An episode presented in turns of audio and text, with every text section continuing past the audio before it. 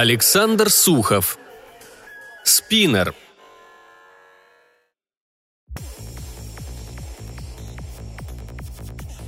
Дождь из пепла льется из глаз. Черная бездна смотрит на нас. Дальше не будет дороги другой. Если ты в пекло, я за тобой. Пекло. Би-2. Крысолак-разведчик высунул любопытную усатую мордочку и принялся внимательно осматривать местность. Ага, дальнейшие действия стаи предсказуемы, как восход и закат солнца. Два раза эти весьма неглупые твари попытались взять меня на зуб. Не получилось. Еда оказалась несъедобной и весьма агрессивной – Теперь все встречные крысолаки предпочитают не связываться с одиноким двуногим существом, бредущим по выжженной ядерными ударами местности в известном одному ему направлении. Первое мое с ними знакомство случилось более двух с половиной месяцев назад и на удалении трех тысяч километров от этого места, почти сразу после того, как пересек новую Великую Китайскую стену. Чтобы отбиться от стаи, пришлось израсходовать два магазина АК-74, затем вступить в рукопашную и с помощью ножа завалить их с десяток. Затем меня попытались достать ночью на привале. Благо, я своевременно озаботился о безопасности собственной тушки и не пожалел времени для установки растяжек по периметру ночной лёжки со светошумовыми гранатами. Патроны расходовать не стал, обошелся ножом. Прокусить прочную кевларовую ткань или разбить прозрачное забрало тактического шлема грызунам-мутантам было не по зубам. Не медведи чай, Поэтому после недолгой борьбы им пришлось срочно покинуть поле битвы. Утром я насчитал более двух дюжин мертвых тушек разной степени покоцанности. С тех пор эти стайные грызуны, хоть и попадались довольно часто на моем пути, агрессии не проявляли, впрочем, как и особого испуга. Интересная способность обмениваться информацией между популяциями, удаленными друг от друга на сотни и тысячи километров.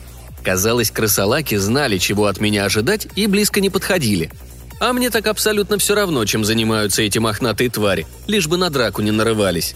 Оно и без них хватает желающих употребить мой организм в пищу.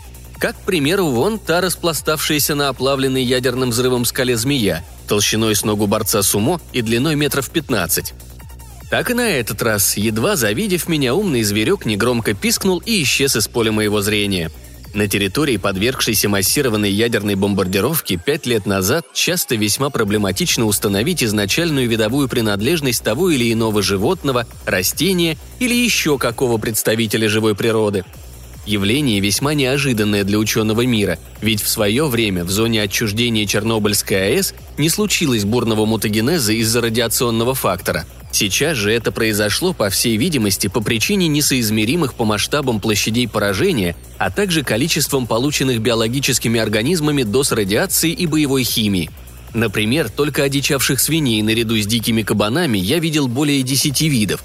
Волков разных и собак множество, а про рептилий, земноводных и насекомых и говорить не приходится. Люди тоже мне попадались, но с ними предпочитаю не вступать в контакты – Моя экипировка, боевой обвес и содержимое рюкзака могут вызвать нежелательный интерес со стороны аборигенов. К тому же я самодостаточен, и моя цель – вовсе не устанавливать полезные связи с чудом выжившими после массированных ракетно-бомбовых ударов соотечественниками. Змею убивать не стал, обошел чудовище, бывшее когда-то, судя по двум желтым отметинам на голове безобидным ужом, по дуге большого радиуса, после чего продолжил путь на север – когда-то в прошлой жизни, еще до нанесения коалиции НАТО ядерного удара по России, я объехал эти места на автомобиле, основательно прошагал на своих двоих, проплыл сотни километров на резиновой лодке. От низовий чусовой у слияния ее с Камой доходил до Денежкиного камня и выше по горному хребту до истоков Вишера и предгорья Ишерим. Скажу по секрету, неподалеку от этой вершины Северного Урала расположена точка, где мне необходимо оказаться, желательно в самое ближайшее время – ибо человеческий организм не железный. Его постепенно и неумолимо подтачивает смертельно опасная радиация. Меня успокаивает, что топать по неузнаваемо измененному ландшафту осталось не так уж и долго. До атомных бомбардировок на склонах хребтов стояли густые хвойные и лиственные леса. По берегам многочисленных рек и речушек толпились березовые рощи, росли ольшанник и рябина. Теперь на месте былого величия среди основательно обгорелых стволов новая жизнь. Невысокие корявые деревца, огромные грибы, на оплавленных камнях мхи или шайники всех оттенков радуги. Единственное, что по-настоящему радует глаз – великое разнообразие травянистой растительности и кустарников по затапливаемым во время весенних паводков поймам. Начало своего путешествия я приурочил к последним числам апреля, когда повсюду еще лежал снег и по ночам стояли морозы. Сейчас середина июля, и все последующие природные трансформации, связанные с наступлением лета, произошли на моих глазах. Животный мир также кардинально поменялся за пятилетие – на смену традиционным видам пришли другие, более приспособленные к существованию в условиях повышенного радиационного фона и изменившихся климатических условий. Эти твари были зачастую более агрессивными, нежели прародители. Поразительно, но здесь практически не осталось летающих пернатых.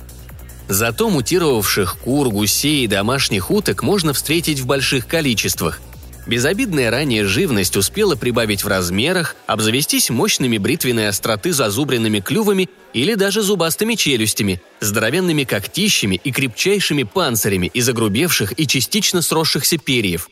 А еще с наступлением лютых холодов все местные зверюшки научились зарываться на зиму под землю или укрываться в глубоких пещерах и впадать в состояние анабиоза. Иначе здешних экстремальных зимних температур под минус 70 и ниже не пережить.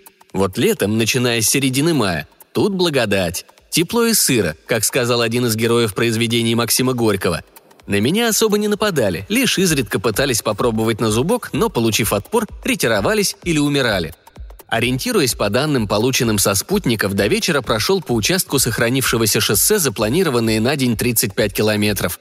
Сегодня мне повезло. Примерно за час до намеченной стоянки на ночлег приметил небольшую пещеру – После тщательной проверки убедился в отсутствии поблизости свежих следов крупных хищников. Из пещеры выбегал ручеек и, теряясь между камнями, устремлялся к неширокой речушке. В дальнем конце пещеры обнаружился источник. Бьющий из-под доломитовой плиты ключ на вид совершенно чистой воды. Экспресс-анализ подтвердил ее пригодность к употреблению в качестве питья. Счастье. Настоящее счастье. Запас средств дезактивации питьевой воды на исходе – к тому же мерзкая химия придает ей отвратительный вкус и запах. Перманентная жажда при наличии вокруг большого количества пресной воды, но загрязненной радионуклидами – та еще пытка. Во мне и без того хватает всякой гадости, чтобы неосмотрительно ускорять процесс разрушения своего организма. У меня великая цель, и чтобы ее воплотить в жизнь, нужно как минимум не откинуть копыта раньше времени. Первым делом прильнул к источнику и долго-долго пил сводящую скулы ледяную воду – Упав рядом, немного отдохнул, затем снова пил, пил и пил. Наконец почувствовал, что еще глоток и лопну. Валялся еще с полчаса, не в силах шевелить конечностями. Наведайся сейчас в пещеру какой-нибудь хищный зверь, и мне конец. Я не смог бы отразить атаку самого немощного крысолака – Крысолак, ведмека бурая, волкан ушастый, лисяра, бронекура, вонючий лягух, бодастая парнокопытка, короткоухий заяц и еще множество других забавных терминов – вовсе не официальные научные названия встреченных мной животных. Вся эта белиберда всего лишь плод моей богатой фантазии, своего рода тренировка ума в отсутствии мощных потоков информации, без которых современный человек не представляет своего существования – с другой стороны, как прикажете назвать лягушку размером с матерого бульдога, к тому же отравляющую воздух невыносимой вонью в радиусе десятка метров? А еще подыщите-ка название для мутировавшей буренки весом в несколько тонн, норовящей забодать все, что попадается на ее пути с последующим употреблением в пищу. Кроме как бодастая парнокопытка, ничего в голову не лезет – Таким образом, в процессе более чем двухмесячных блужданий по зараженной местности в моем распоряжении оказался довольно объемный перечень здешних монстров и не менее объемный справочник ботаника-любителя. Превозмогая лень, вызванную обильным питьем чистейшей воды, сходил несколько раз к реке, где набрал выброшенного на берег во время весеннего половодья сухого плавника. Лень ленью, а ночной костер – штука обязательная – Радиация, заставившая местную живность мутировать со страшной силой, не отбила у них боязни открытого огня. Доставив в пещеру необходимое количество дров, сноровисто организовал растяжки для особо любопытных тварей. Яркая магниевая вспышка в ночной тьме и непонятно откуда возникший удар грома способны напугать и обратить в бегство самого смелого хищника, не убоявшегося пламени костра – Человека открытый огонь может и привлечь, но чем дальше я продвигаюсь на север, тем реже встречаю следы присутствия разумных существ. Дождался, когда вскипит вода в котелке над костром и, давясь слюной, высыпал пачку горохового концентрата. Давненько так не шиковал – из-за недостатка качественной воды перебивался высококалорийными брикетами из рациона китайских диверсантов, по вкусу похожих на пимикан. Поначалу вяленое мясо в смеси с какими-то ягодами и животным жиром казалось мне еще той гадостью. Постепенно привык, а с особо сильной голодухи еще и нахваливал. Благо, жизнь не заставила употреблять в пищу мясо местных тварей, и без того получил не одну смертельную дозу радиоактивной дряни – и теперь отправка на суд Божий для меня лишь дело ближайшего времени. Очень ближайшего времени. Страшно ли мне? Вопрос, конечно, интересный, и если я отвечу на него пафосно, нет, не страшно, поскольку я, можно сказать, мечтал положить живот на одр во имя своей великой родины. Боюсь, что буду выглядеть чистой воды надутым фанфароном. Как и всякому разумному и неразумному существу на этой планете, мне не чужд инстинкт самосохранения. Жить хочется, и очень сильно хочется – Однако в силу определенных обстоятельств я по доброй воле оказался в самом сердце радиоактивной пустыни, именуемой Российская Федерация. Жадно закинул в себя огненное варево, тщательно вымыл котелок и, дождавшись очередной порции кипятка, сыпанул туда пару щепоток зеленого китайского чая. Когда-то терпеть его не мог, теперь терпкий успокаивающий нервы напиток кажется мне божественным – Жизнь – штука непредсказуемая, нередко заставляет людей, помимо их желаний, менять привычки и пристрастия. Выплеснул заварку из котелка, привалился спиной к жесткой стенке пещеры и, прикурив от извлеченной из костра головешки сигарету Мальбро, испытал непередаваемое чувство комфорта. За долгие дни и недели путешествия не так часто выпадало подобное счастье. Сон в полглаза на открытой местности сильно истощает и изнашивает нервную систему. Неплохо бы стать дельфином. Они вроде как вообще не спят. То есть спят одним полушарием мозга, второе бодрствует, и так по очереди. Давно бы оказался там, где нужно. Сухое потрескивание сучьев в костре, автомат на коленях, F1 в ребристом корпусе под рукой. Никакой враг не страшен при таком-то арсенале. Если бы не вездесущие комары, было бы вообще классно. Пришлось лезть в рюкзак, доставать оттуда тюбик с репеллентом и смазывать вонючей густой мазью открытые участки тела. Насчет вонючей я слегка преувеличил, поскольку сам являюсь источником жуткого запаха. Поначалу нос воротил, потом принюхался – Недаром говорят, свое говно не пахнет. Теперь вовсе не замечаю источаемых своим телом миазмов. Какое-то время испытывал сильное желание искупаться в первой встреченной речке или озерце, однако всякий раз показания дозиметра заставляли отказаться от совершения столь необдуманного поступка. Докурил сигарету, натянул на нижнюю часть лица намордник респиратора и вернул прозрачное забрало шлема на прежнее место – все, можно вздремнуть. Однако, несмотря на успокаивающий шум начавшегося дождя за пределами укрытия, сон никак не шел. Перед глазами крутились образы давно сгоревших в ядерном пламени или погибших от боевой химии людей. Родных, близких, просто знакомых и вообще незнакомых. Мать, отец, жена Марина, двое пацанов-погодков, Кирюха и Тимоха, сестра Татьяна, ее муж Сергей, племянница Ольга, многочисленная ближняя и дальняя родня – а также соседи, с которыми прожили на одной площадке десяток лет, да так и не удосужились познакомиться. Теперь все они на небесах, в отличие от меня, быстро худеющего, потерявшего практически всю растительность на теле, с обожженной, покрытой жуткими волдырями и струпьями кожей, испорченной кровью и другими признаками активно прогрессирующей лучевой болезни. Началось все пять лет назад – я, как молодой перспективный физик-ядерщик, был направлен руководством своего НИИ в славный город Сидней на международный симпозиум по проблемам термоядерной энергетики. Вообще-то не совсем мой профиль, но у начальства института в тот момент желающих лететь в дальнюю даль на целую неделю под рукой не оказалось. Вот и подвернулся молодой, подающий надежды кандидат физико-математических наук. Вызвали, побеседовали, мои хитроумные отмазки не приняли даже к рассмотрению. Родина в лице директора НИИ сказала – надо. Мне ничего не оставалось, как согласиться. Пока оформлялись документы на вылет, спешно подготовил доклад. Через неделю вступил на борт Jet, иными словами Боинга 747, чтобы примерно через сутки с посадками в Абу-Даби и Дубае оказаться в далекой Австралии. Однако сразу полюбоваться красотами Сиднея мне не довелось. Прямо в аэропорту всех граждан Российской Федерации отфильтровали от прочих пассажиров и без каких-либо объяснений причин в сопровождении вооруженной охраны вывезли на автобусах за город на территорию, огороженную колючей проволокой. Поселили в зданиях барачного типа. Моих соотечественников на территории лагеря оказалось около полутысячи, еще немного граждан Беларуси и Украины. Основной контингент был помещен туда примерно за пару часов до нашей группы, и кое-какой информацией народ владел – от них-то мы и узнали печальную правду о судьбе нашей многострадальной родины. Как оказалось, в момент, когда наш борт благополучно покинул Абу-Даби, Киев, Харьков, Львов, Одесса и другие крупные города Украины были подвергнуты ядерным ударам и буквально стерты с лица земли.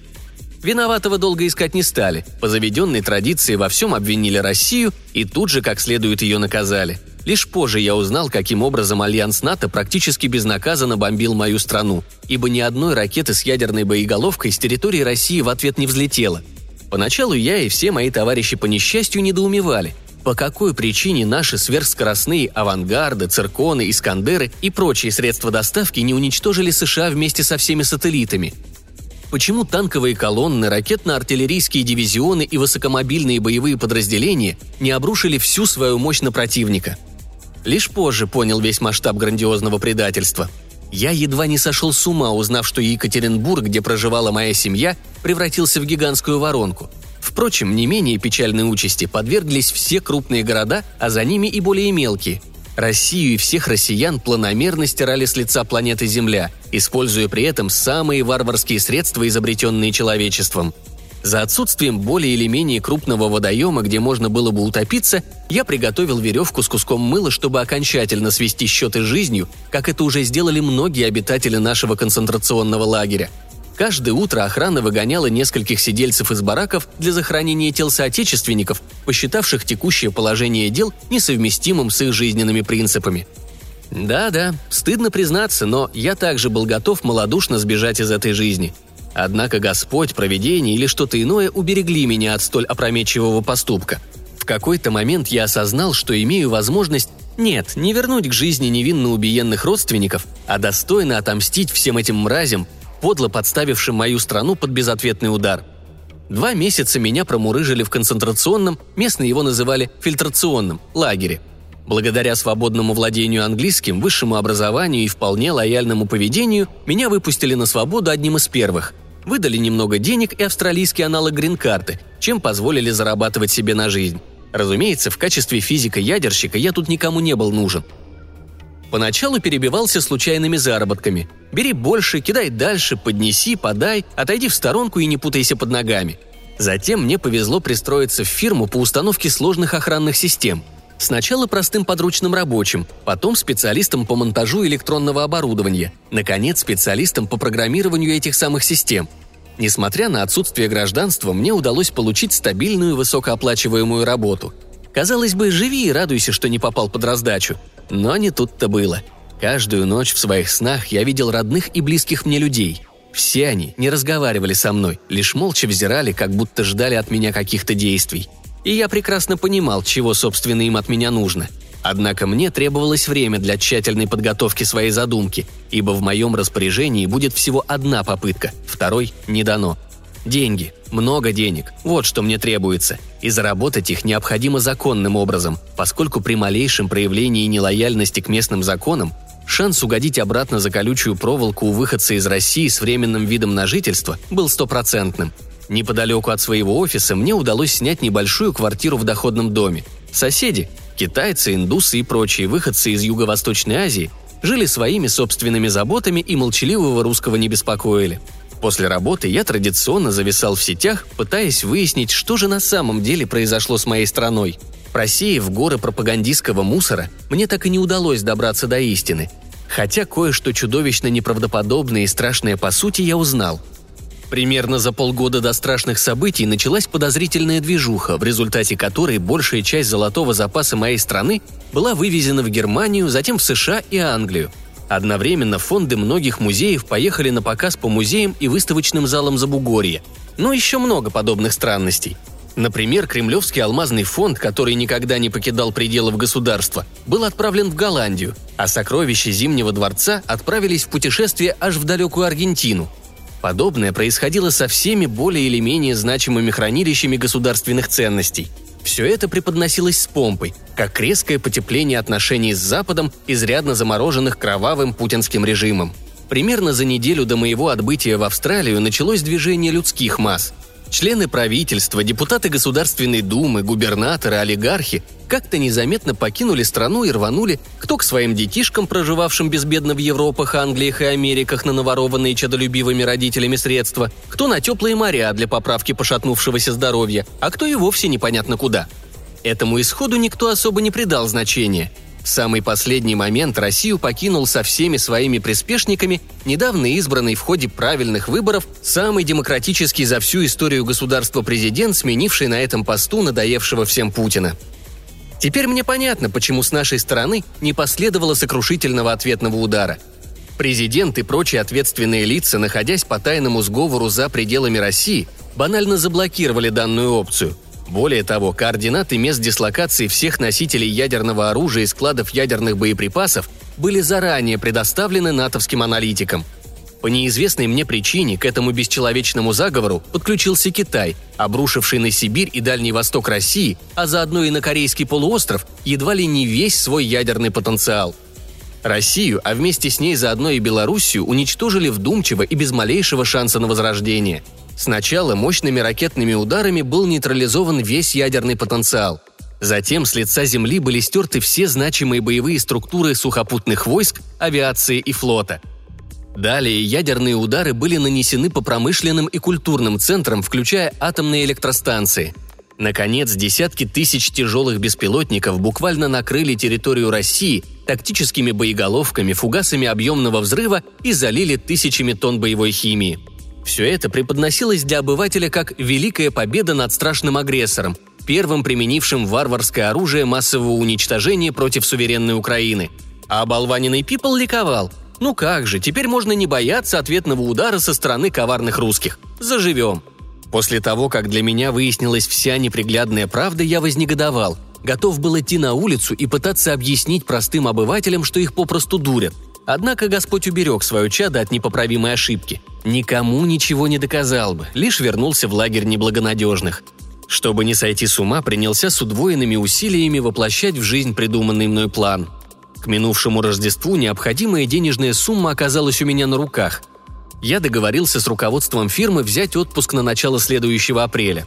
Поскольку четыре года пахал как проклятый и не требовал отпусков, мне охотно пошли навстречу – тому времени я удостоился чести стать подданным Чарльза I Божьей милостью короля Австралии и его других королевств и территорий. Вот такая демократическая австралийская монархия, как бы это абсурдно ни выглядело.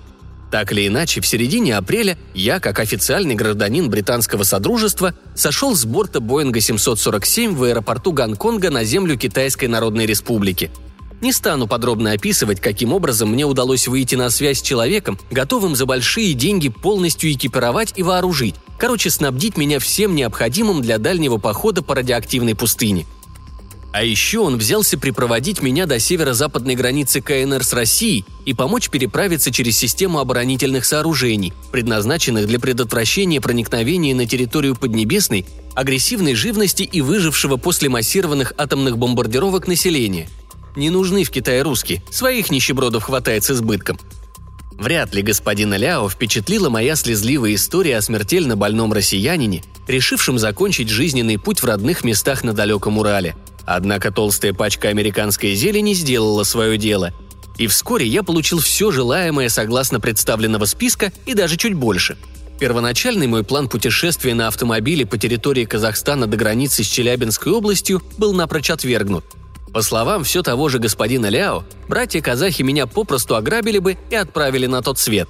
Пришлось прислушаться к совету мудрого китайца и пересечь границу в районе реки Чолокчат, что в Горном Алтае. Важный офицер китайской погранслужбы за мзду невеликую позволил чокнутому русскому попасть на родную землю со всей его экипировкой.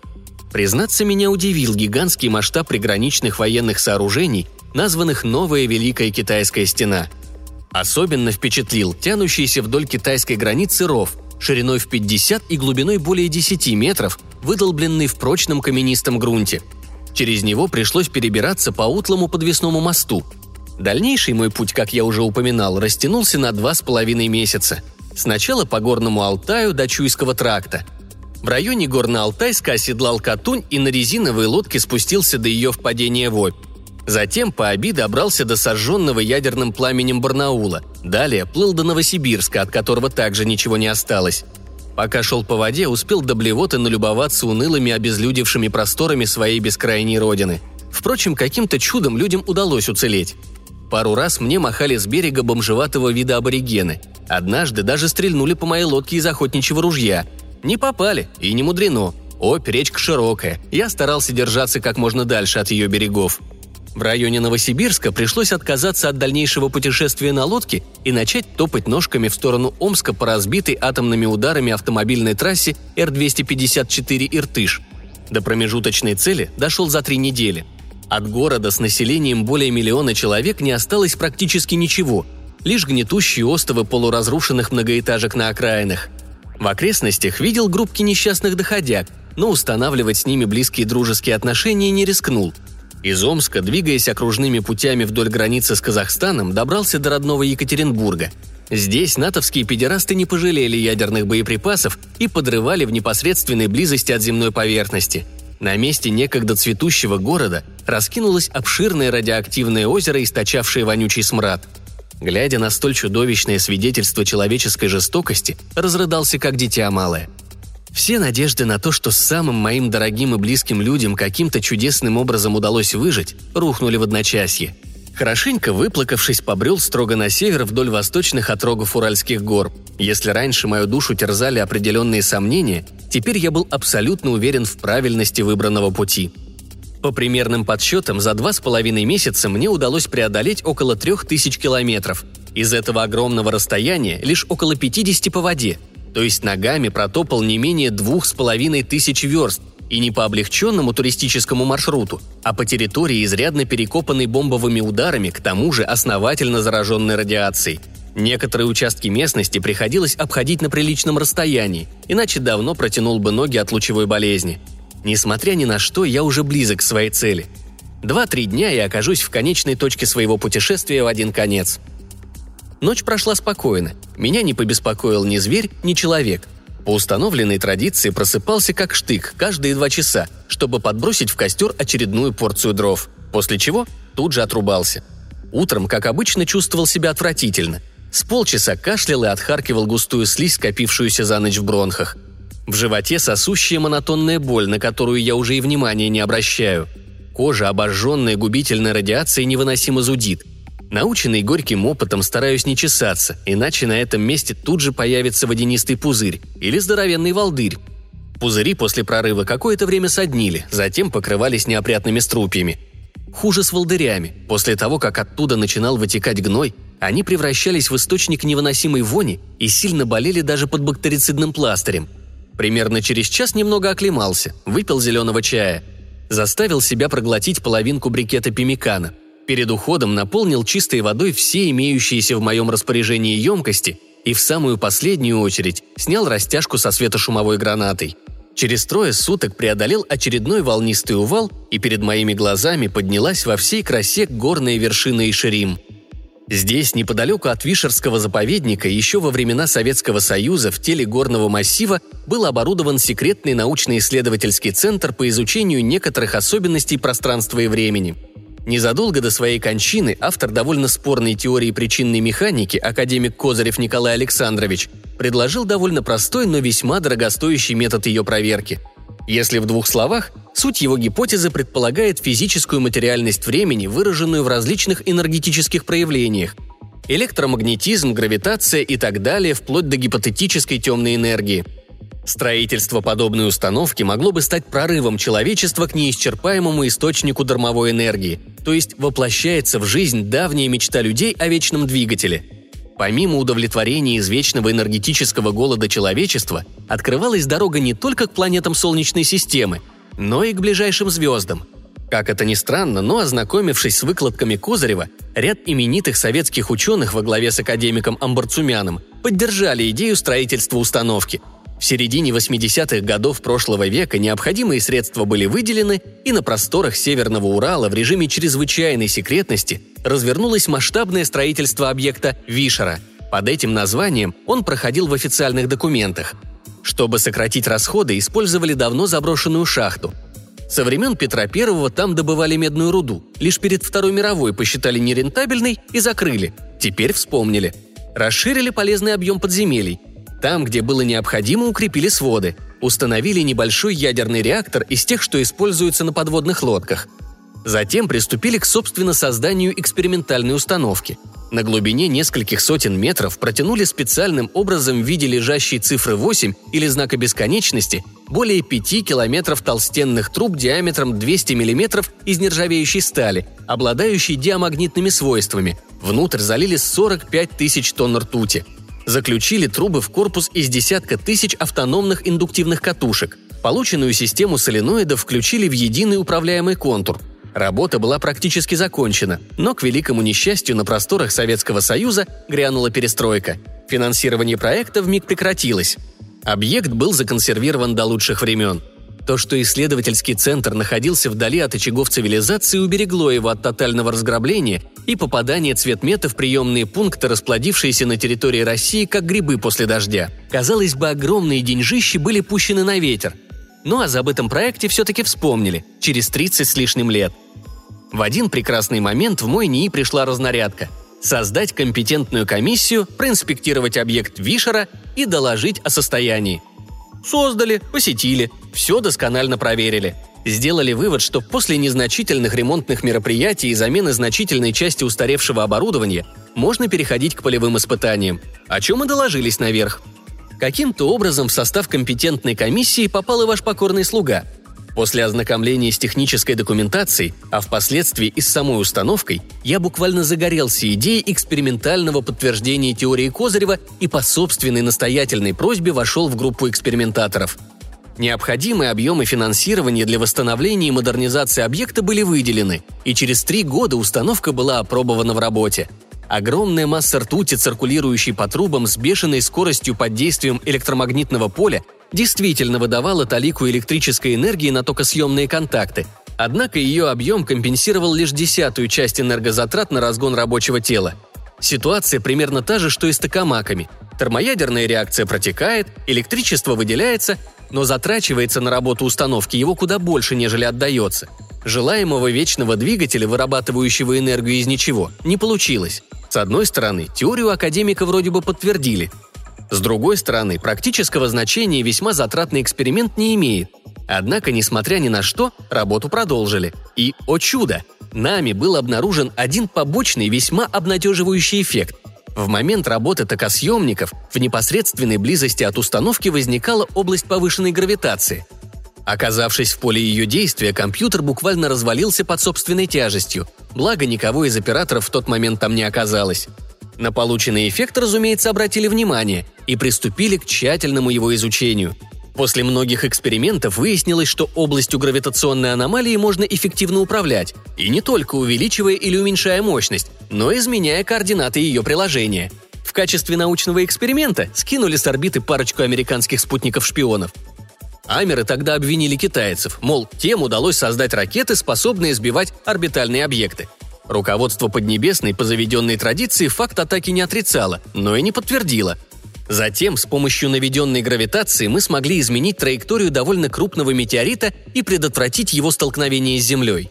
Таким образом, в наших руках оказалось эффективное средство защиты планеты от угрозы, исходящей из космоса.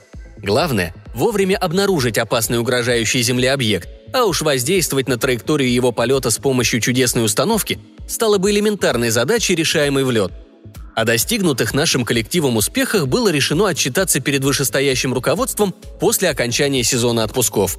Меня, как я уже упоминал, на заслуженный отдых не отпустили, вместо него предоставив возможность посетить далекую Австралию и тем самым избежать жуткой гибели в пламени ядерного апокалипсиса. В период жесточайшей депрессии, когда я валялся на нарах концентрационного лагеря, оборудованного заботливыми австралийцами для граждан Российской Федерации, якобы ради их же безопасности – мне пришла в голову замечательная идея, как отомстить всему миру, спокойно наблюдавшему за гибелью моих соотечественников. Почти пять долгих лет я вынашивал и воплощал в жизнь план мести. Днем зарабатывал деньги, долгими бессонными ночами грезил, как ввергну весь этот мир в тартарары, и не просто грезил, а производил необходимые расчеты, строил графики векторов приложения сил, короче, безжалостно насиловал собственный мозг. В конечном итоге добился желаемого результата – Теперь, когда я нахожусь в непосредственной близости от установки, у меня появился шанс проверить, насколько верны эти мои расчеты. Вход на территорию исследовательского центра представлял собой довольно длинную пещеру в отвесной каменной стене. Натовцы не пожалели термоядерного заряда для этой, казалось бы, совершенно безлюдной местности. Но, к счастью, мощный взрыв, опаливший окрестности, прогремел примерно в двух десятках километров и никакого существенного ущерба не нанес. Лишь немного осыпался склон горы, частично перегородив вход в пещеру. Автомобиль не проедет, человек проникнет внутрь легко. Именно так я и сделал.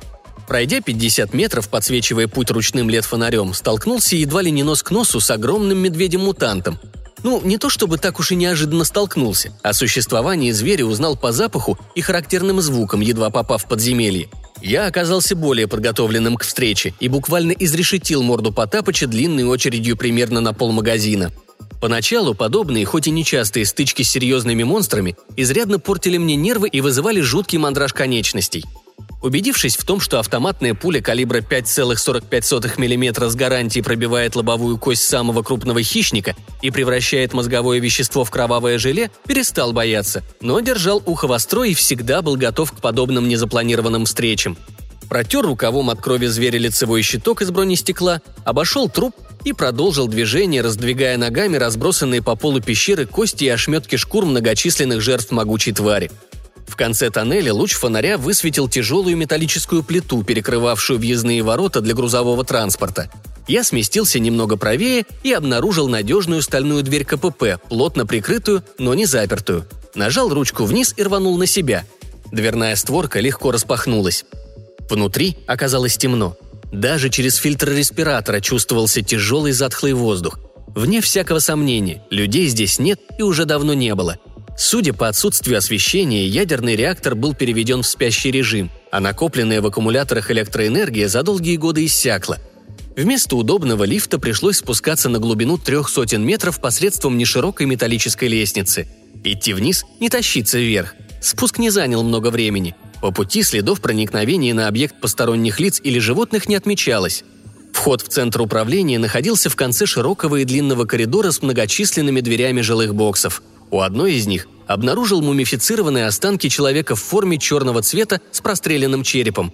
На бетонной стене темное бесформенное пятно, в центре которого обнаружилась неглубокая выбоина от пули. Рядом с мертвецом – ПМ. На бейджи прочитал «Антон Смирнов, Security Service». За полуприкрытой дверью увидел тела еще четырех человек. Двое в форме охраны, двое в рабочих халатах научных сотрудников центра – на столе неприглядные остатки закуски из десяток бутылок из-под водки. Чтобы разобраться, что тут случилось пять лет назад, мне даже входить в бокс не потребовалось. Находившиеся в момент ядерной бомбардировки на объекте парни знатно помянули погибшую страну, заодно всех своих родственников и знакомых. В конце пьянки Тоха Смирнов, которого я неплохо знал, извлек из кобуры служебный пистолет и расстрелял собутыльников. Далее, выйдя из помещения в коридор, он пустил пулю себе в голову. Вообще-то Антон был спокойным, уравновешенным человеком. Что именно подвигло его на смертоубийство, для меня непонятно. Возможно, банальная ссора. А может быть, парень посчитал, что без родных и близких не стоит дальше жить на этом свете. А заодно прихватил с собой всех людей, находившихся в тот момент на территории охраняемого объекта. Теперь мне понятно, почему здесь нет никого из персонала. Может быть, оно и к лучшему, как бы это кощунственно ни звучало – не хватает, чтобы придурок типа Тохи от отчаяния и безнадеги загнал в критический режим ядерный реактор, дабы, уходя из жизни, громко хлопнуть дверью. Тяжелая стальная дверь, отделявшая центр управления от жилого сектора, поддалась легкому мускульному усилию рук и мягко откатилась в каменный монолит стены, освобождая проход к столам с компьютерами и многочисленным ящикам, расставленным вдоль стен, соединенных между собой оптоволокном и обычными электрическими проводами. Сейчас тут тихо, будто в склепе. Но я помню времена, когда все здесь было освещено ярким светом электрических ламп, и ровный негромкий гул сопровождал работу сложного электронного оборудования. Первым делом подошел к главному пульту и откинул защитную крышку. Ага, светодиоды периодически помаргивают. Значит, Искин получает необходимое питание, и мне не понадобится самому тащиться в камеру ядерного реактора, чтобы осуществлять пуск вручную – Похоже, после смерти обслуживающего персонала электростанция какое-то время продолжала обеспечивать базу электроэнергии, но в один прекрасный момент управляющий вычислительный модуль сделал нужные выводы и подал команду на приостановку работы реактора. Нажал на пульте кнопку принудительной связи с эскином и бодрым голосом поприветствовал. «Доброе утро, Николя. Давай, друг, просыпайся. Нас ждут великие дела». «Рад снова выйти с тобой на связь, гуру». Гуру – мой внутренний никнейм, вполне заслуженный. Именно я осуществлял информационную закачку кристаллических мозгов Коленьки, супер-пупер современнейшего компьютера с зачатками интеллекта, и формировал его квазиличностную матрицу. Какие будут указания? «Для начала запускай котел, освети это темное царство, хорошенько проветри помещение комплекса. Потом начнем с тобой работать над одним проектом. Да, когда появится возможность, направь робота-уборщика в жилой сектор, пусть приберется». Расконсервация центра заняла более пяти часов. За это время я даже умудрился выспаться в одном из удобных офисных кресел. Меня разбудил бархатный голос из кино – Гуру. Реактор запущен. Подача электроэнергии осуществляется. В режим полной нагрузки войдет ориентировочно через 15 часов. Проведены меры по дополнительной герметизации станции. Введена в строй система ПАС – противоатомная защита. Все средства жизнеобеспечения работают в штатном режиме. Уборка жилых помещений выполнена. Открыл глаза и тут же прищурился от яркого света ламп дневного освещения. По выработавшейся привычке извлек из кармана дозиметр. Радиационный фон в норме. Давненько не видел столь приятных цифр на дисплее. Первым делом избавился от шлема и респиратора. Затем скинул с себя одежду, предварительно вытащив из кармана все нужное. Из рюкзака извлек планшет и положил на стол. Указал рукой на кучку грязного тряпья. «Коленька, будь другом, избавься от этого. Лучше выбрось за борт, чтобы не отравляло здесь все радиацией». Затем вышел в коридор и направился в ближайшее жилое помещение – Горячая вода. Как часто я представлял себя лежащим в исходящей паром ванне. Вот только этим мечтам не суждено сбыться. Лишь душ чуть теплее температуры человеческого тела и более никаких температурных излишеств. Поддашь лишка из горячей трубы в смеситель, и обожженная радиацией шкура мгновенно отзывается невыносимой болью. Мочалкой тоже пришлось действовать крайне осторожно, чтобы не разбередить застарелые и свежие болячки. После душа внимательно осмотрел себя в ростовое зеркало в предбаннике – ну что сказать, что-то типа узника Освенцима на финальной стадии отправки в крематорий. Кожа до кости. Тело повсеместно покрыто шрамами и волдырями, будто всякие доктора Менгеле испытывали на мне жуткую химию. На коже ни единого волоска, лысый шишковатый череп, налитые кровью из залопнувших сосудов глазищи без бровей и ресниц, заостренный нос, выпирающий между впалыми щеками, узкая полоска бескровных губ, вовсе не волевой подбородок, который я раньше прикрывал аккуратной академической бородкой – Красавчик описанный, более сказать нечего. После душа посетил медицинский пункт, где под руководством всезнающего Николая вымазался едва ли не от макушки до пят, снимающий зуд мазью. Открытые гнойники заклеил пластырем. Принял горсть рекомендованных эскином таблеток. Через четверть часа почувствовал себя значительно лучше – Посетил кухню, где из наличествующих в холодильнике сублиматов и консервов приготовил обед из рыбного супа, картофеля фри с куском жареного мяса, яичной запеканки и компота из сухофруктов. Аппетита не было. Уже несколько дней с трудом заставляю себя принимать пищу. Немного поковырялся в тарелках, компот выпил полностью, даже сухофрукты слопал. Затем снова отправился спать. Реактор выйдет в штатный режим еще не скоро, а так время лучше провести с пользой для организма, изнуренного долгим путешествием и агрессивным влиянием окружающей среды. В назначенный срок был ненавязчиво разбужен Колей. Облачившись в найденные в шкафу жилого блока свежую униформу и мягкие тапочки, вновь отправился в центр управления. Устроился в удобном кресле за главным пультом и по линии беспроводной связи скинул данные со своего планшета на главный сервер. «Николя, ознакомься и проконтролируй правильность расчетов», много времени для проверки данных Искину не понадобилось. Через пять минут он огласил свой вердикт. «Гуру, ты, как всегда, точен в своих математических формулировках и выкладках. Предполагаемое воздействие произведет ожидаемый эффект с вероятностью 99,9 в периоде процентов. Иными словами, имеем практически абсолютную уверенность в положительном результате». Ух, будто гора с плеч свалилась. Но не было у меня во время пребывания в Австралии возможности проверки своих зачастую интуитивно-умозрительных выкладок посредством столь мощных вычислительных ресурсов. Допусти я хотя бы малую ошибку в своих вычислениях, и весь мой пятилетний труд оказался бы пустышкой. Боюсь, что повторить расчеты теперь уже с помощью Николая у меня не осталось бы времени. Крайне ненадежный человеческий организм не приспособлен матушкой природой к длительному пребыванию в условиях повышенного радиационного фона – Судя по самочувствию, мне осталось не более недели, а может и меньше. Помимо обожженной кожи, что-то нехорошее происходит с моими внутренними органами. Вот и аппетит пропал, слабость, тошнота, одышка, рези в районе кишечника и вообще хреново себя чувствую. Полагаю, опухоли и метастазы по всему организму распространились. Короче, не жилец. Таблеток наглотался, немного полегчало. Надолго ли? Ну все, хватит себя оплакивать и жаловаться на болячки, как малая дитятка. Сам выбрал свою судьбу. Хотел бы дольше жить, остался бы в Сиднее, занимался унылой паденщиной и рыдал по ночам в подушку. Не захотел? Терпи и приступай к тому, для чего сюда тащился. Спасибо, Коль, ты меня успокоил. Пожалуйста, гуру, всегда рад помочь своему наставнику и педагогу. Если ты утверждаешь с полной ответственностью, что мои выкладки верны, ставлю задачу. Во-первых, произвести запуск установки Козырева согласно заданным параметрам.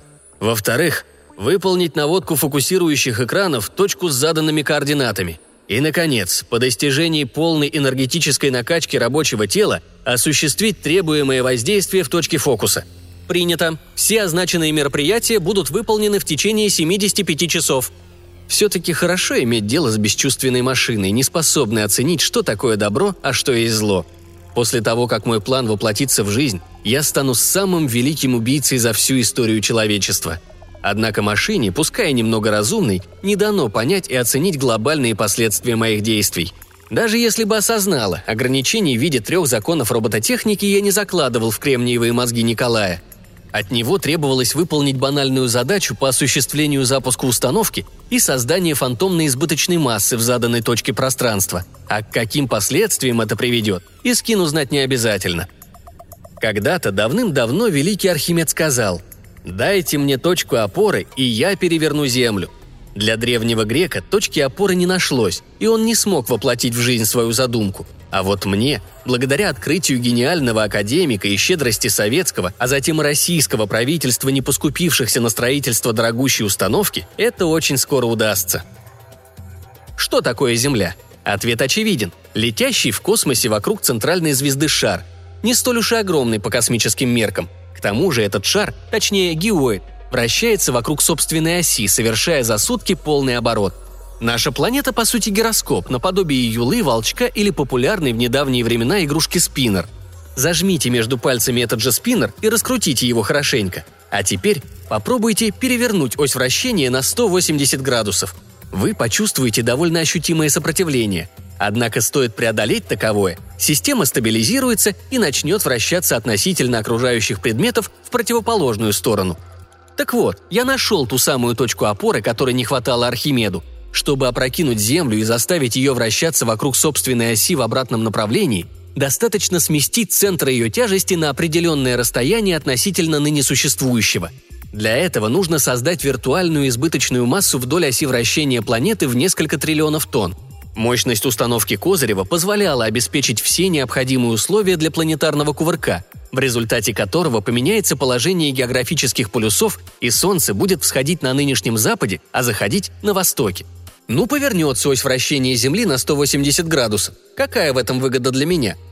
Для меня никакой, поскольку мне скоро либо на небеса, либо в самую горячую точку ада – Моя цель – отомстить всем этим тварям, допустившим уничтожение моей родины и устроившим пляску на костях моих соотечественников. Каким образом осуществится моя месть? Все очень просто. Планета опрокинется за период одного обращения вокруг собственной оси, а вот атмосфера и гидросфера, как системы более инерционные, на какое-то время постараются задержаться на своих местах. Иными словами, во время кувырка поднимутся страшные ураганы, которых на Земле никогда не происходило – Затем вокруг планеты пронесется, сметая все на своем пути, волна высотой от сотни метров до полутора километров. Энергии воздуха и воды будет вполне достаточно, чтобы уничтожить все население планеты, находящееся вне подземных герметичных укрытий. Также ее хватит, чтобы смыть с территории России весь верхний слой почвы вместе с радиоактивной заразой. Мои соотечественники, скрывающиеся в данный момент в бомбоубежищах, после прохождения волны получат возможность выйти на открытый воздух и начать строить на Земле новое, более справедливое общество. Скорее всего, я глубоко ошибаюсь, и справедливое общество построить в принципе невозможно. Но я дам людям шанс сделать все правильно. Главное, чтобы в памяти народной сохранился весь ужас произошедшего апокалипсиса, и человечество вновь не наступило на прежние грабли – к мерной вибрации работающего в недрах горы ядерного реактора добавился характерный гул соленоидов, создающих разгонное электромагнитное поле для тысяч тонн ртути пребывавшего до этого в статичном состоянии внутри гигантского контура из толстенных металлических труб. Через трое суток скорость ламинарного потока жидкости достигнет расчетных значений. На токосъемные устройства начнет поступать электроэнергия. Одновременно в фокусе специальным образом сориентированных фазированных решеток появится гравитационная аномалия, благодаря которой планета осуществит кувырок в космическом пространстве со всеми описанными выше последствиями для ничего не подозревающего человечества. Страшно ли мне? Ничуть. Я уже давно смирился с мыслью о близкой смерти. Чувствую ли я себя великим героем или не менее великим мерзавцем? Ничуть. Я просто очень усталый человек, получающий в данный момент талику удовлетворения от хорошо выполненной тяжелой работы. Опасаюсь ли я высшего суда в своем после смерти? Не опасаюсь, поскольку являюсь убежденным атеистом и в загробную жизнь не верю, как и в само существование этих самых высших сил. Если бы они существовали, не допустили бы страшной бессмысленной гибели родных мне людей и прочих соотечественников. Осталось одно благое дело – «Николай, просканируй пространство на предмет связи с выжившими россиянами, находящимися в данный момент в бомбоубежищах». Гурум, регистрируя открытый радиообмен на территории Российской Федерации посредством космических средств связи между двумя 132 объектами, удовлетворяющими заданным условиям. Подключайся к самому активному.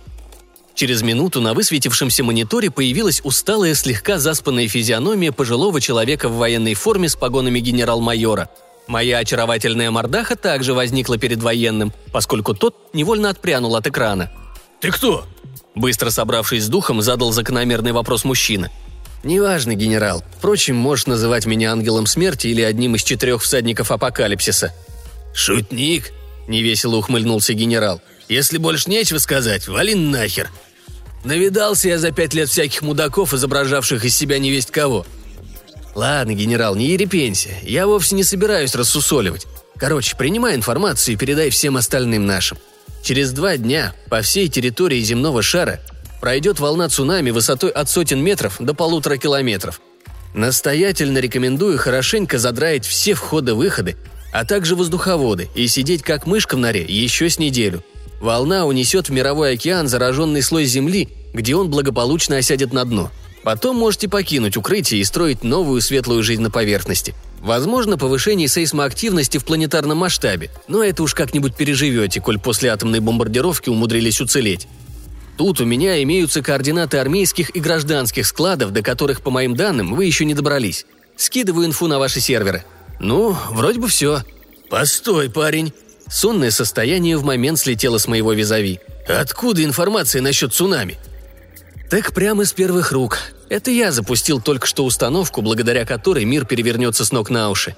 Когда покинете бункер, не сильно удивляйтесь, увидев южный крест над головой и когда наше солнышко взойдет на западе. Если это правда, ты безумец. Отчего ты, генерал, сразу же поверил моим словам? На земле миллиарды ни в чем не повинных людей. И ты одним махом хочешь всех их уничтожить. Немедленно останови это свое дьявольское устройство – «Ты ошибаешься», – я грустно покачал головой. Я был там и собственными глазами наблюдал, как все человечество будто сошло с ума.